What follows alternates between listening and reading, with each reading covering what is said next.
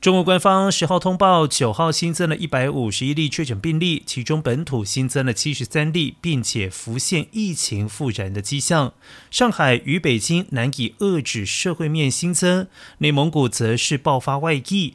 然而，中国政经中心北京以及上海才刚放宽管制措施，但是疫情浮现似乎又卷土重来，而拉警报。北京人口最多的朝阳区，所有娱乐场所歇业；上海部分地区则是发布禁足令，并且再度执行全体核酸普筛。